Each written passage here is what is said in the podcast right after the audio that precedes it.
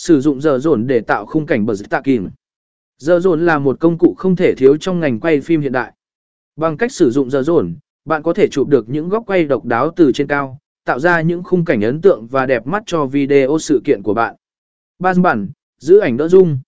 Một trong những vấn đề lớn khi quay video di động là việc ảnh bị rung. Sử dụng bản giúp giữ ổn định máy quay, giảm thiểu việc ảnh bị rung và tăng chất lượng của video. 4 micro để ghi M chất lượng cao.